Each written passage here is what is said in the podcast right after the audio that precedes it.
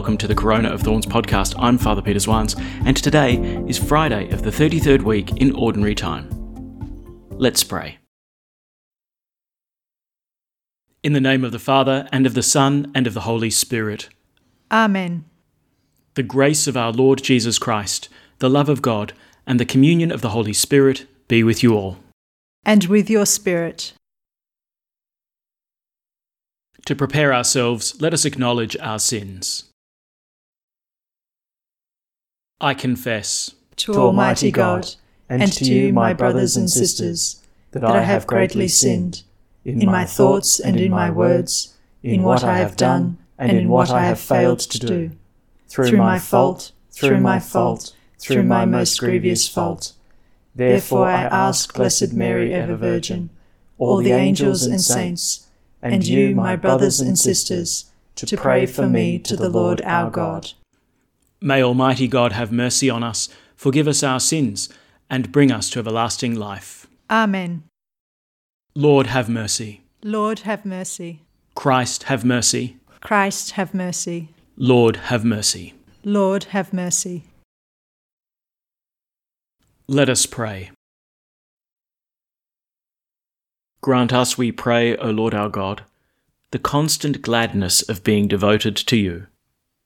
For it is full and lasting happiness to serve with constancy the author of all that is good.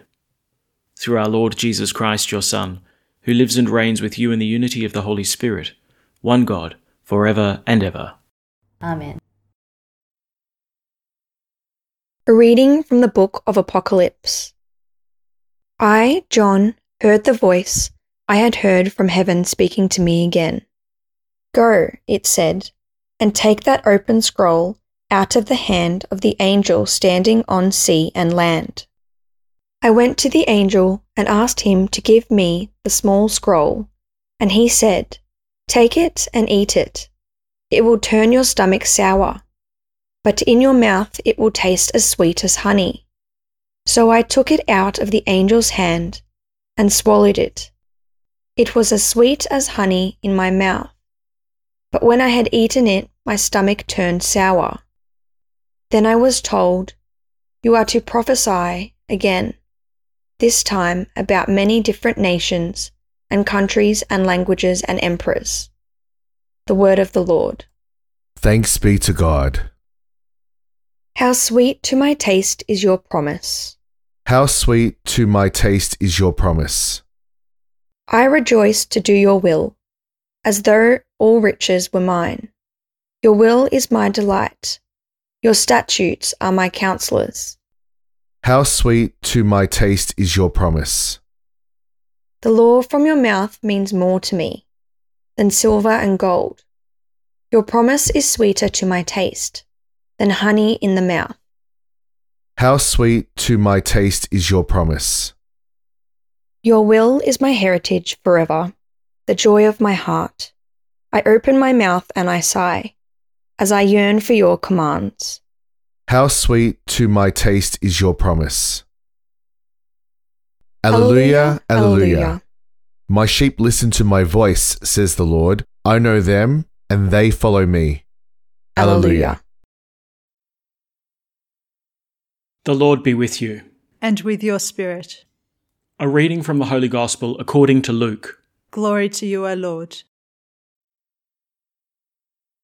Jesus went into the temple and began driving out those who were selling. According to Scripture, he said, My house will be a house of prayer, but you have turned it into a robber's den. He taught in the temple every day. The chief priests and the scribes, with the support of the leading citizens, tried to do away with him, but they did not see how they could carry this out because the people as a whole hung on his words. The Gospel of the Lord. Praise to you, Lord Jesus Christ. Okay, see, here's why me doing a continuous reading of the book of the Apocalypse was a bad idea. Because yesterday we were in chapter 5 of the book and we heard the vision about um, the Lamb of God being the one who can take the scroll and break open the seals, the scroll that was in the right hand of the one seated on the throne. Uh, and now we skip from chapter 5 all the way to chapter 10. And there's a lot that's gone on in the meantime, uh, and a lot of it's really, you know, kind of very symbolic and very complex. So I'm going to try and do something really foolish. Um, I'm going to try and summarize very quickly uh, what's happened in the intervening chapters so that we can kind of understand the reading that we have today. So, if you remember from yesterday, you know, this scroll was locked up with seven seals. Um, and this scroll kind of represented God's plan of salvation. And the question came up well, who's worthy to take the scroll and to break open its seals, to unlock God's plan of salvation and, and bring it out into the world? Uh, and then we find out that it's the lion of the tribe of Judah, the root of David. This is the one who is able to unlock the seals. And these are, of course, you know, sort of classic prophetic titles for the saving Messiah, the one that would be sent by God. So John the visionary looks for a lion, right? But what does he find? A lamb. A lamb who was slain, but who is alive. So here's the thing then. What does the lamb need to do?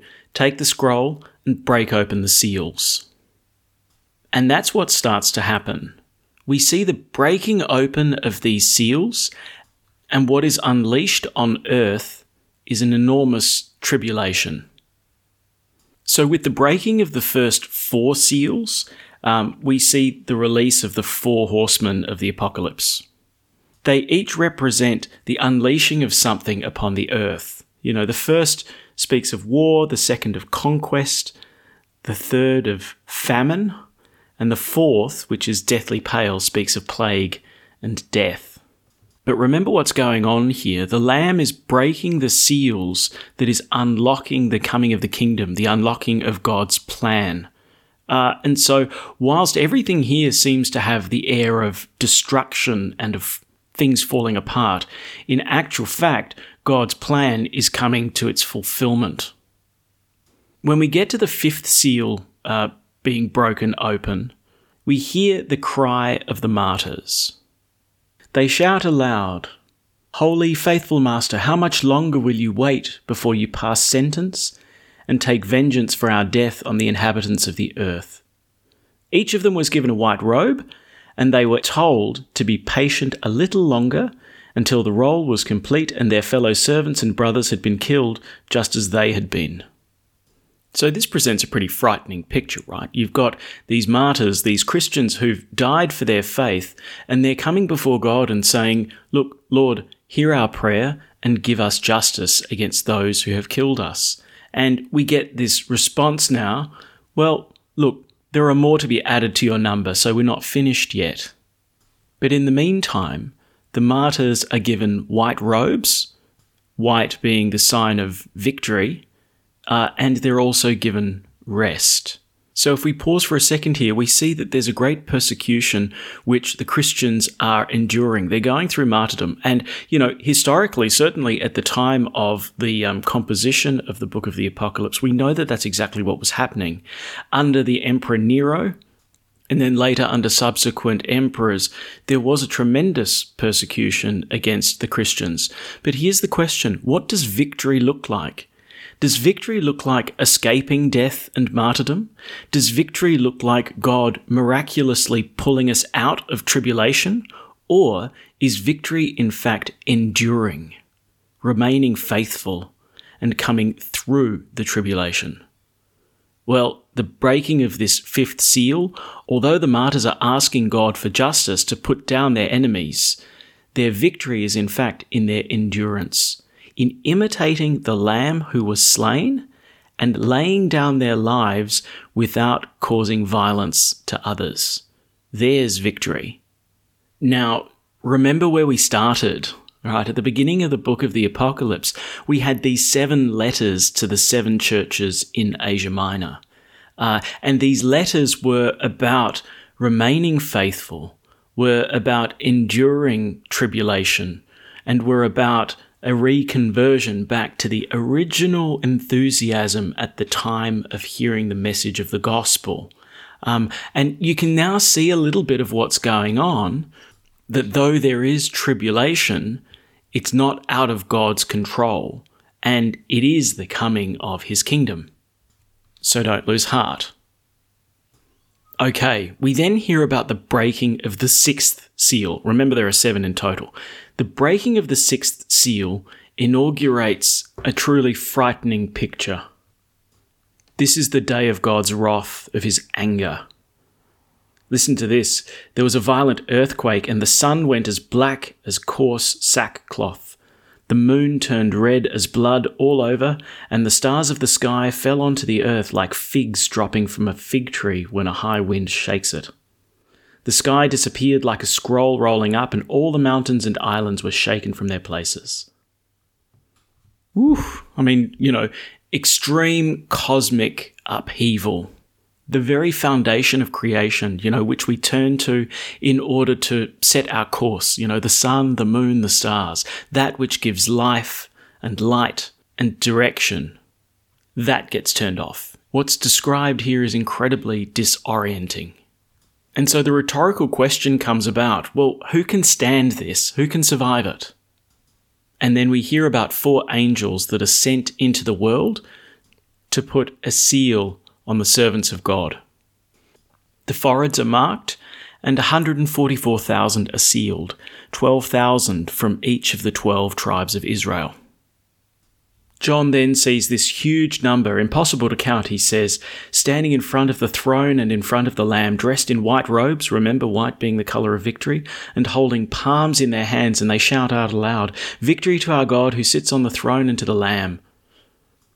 And so here you see the response to this rhetorical question Who can stand the day of the Lord? Who can stand the day of his wrath?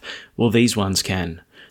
The ones who carry the seal of God on their foreheads, the ones whose robes have been washed in the blood of the Lamb and have been made white by this blood of the Lamb. These are the ones who can stand in God's presence. There you've got this rather strange picture where red blood makes robes white. The blood of the Lamb is the means by which we conquer. All right, this is taking longer than I thought, but um, the breaking of the seventh seal um, brings about a kind of retelling of the whole tribulation again, but using different language. This time, instead of breaking seven seals, we now have seven trumpets. And at the blowing of each of these trumpets, we see a kind of a repetition of the plagues which God unleashed on Pharaoh and Egypt in order to save his people from slavery. We hear about hail, fire, and blood coming upon the earth, the sea turning into blood, waters becoming bitter, darkness coming upon the earth, and a plague of absolute demon locusts. But just like we heard in the book of Exodus, all of these plagues, all of these exercises of God's judgment on the evil of the world doesn't actually bring about repentance, but instead causes them to harden their hearts. What brings about victory? It's the Lamb who was slain, the one who lays down his life in merciful love. And we can see that the martyrs come to be victorious by imitating the Lamb in laying down their lives in merciful love. So now that we get to today's reading, and I'm sorry, it's taken us a long time to get to today's reading, John once more has another vision.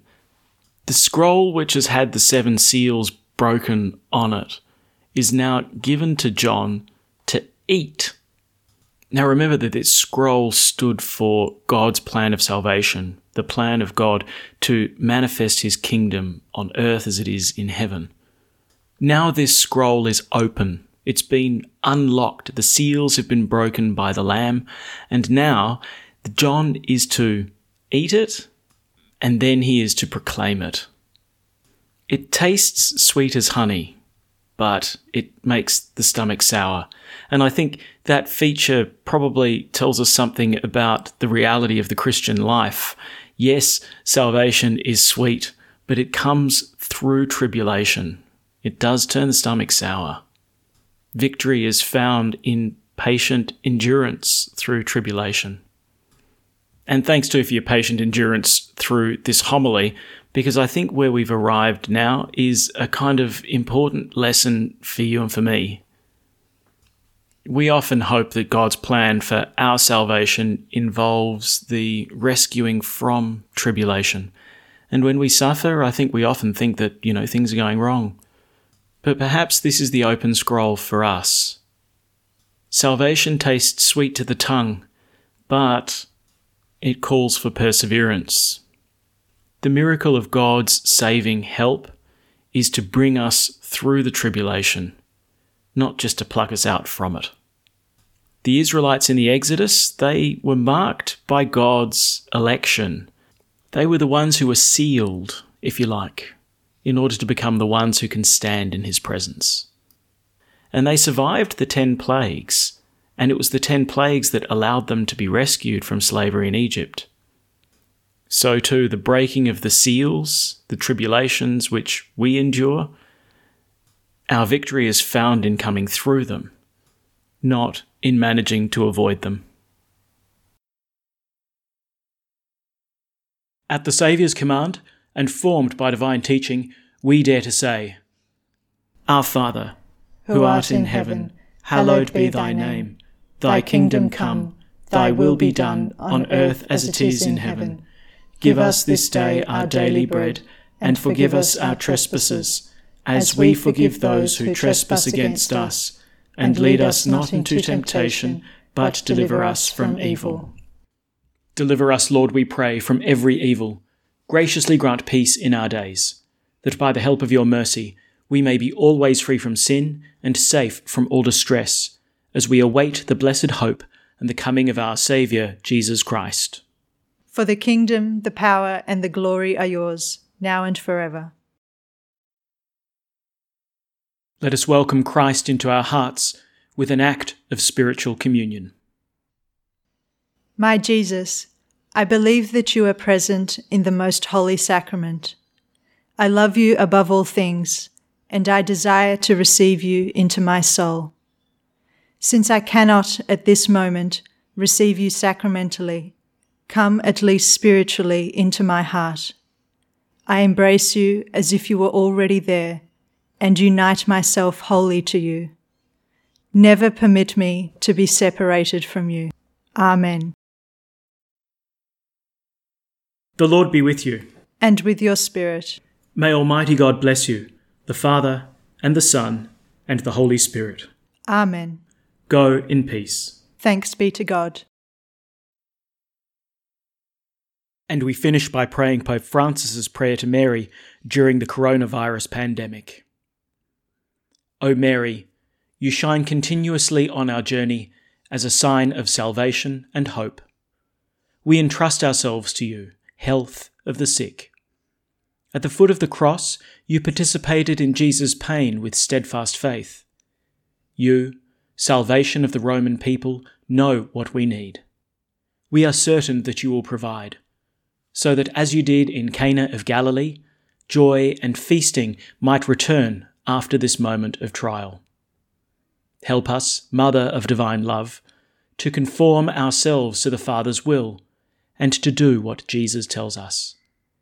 He who took our sufferings upon himself and bore our sorrows to bring us through the cross to the joy of the resurrection. Amen. We seek refuge under your protection, O Holy Mother of God. Do not despise our pleas, we who are put to the test, and deliver us from every danger, O glorious and blessed Virgin. Amen. Thanks for praying with us, and may God bless you abundantly, so that this day may give glory to God the Father.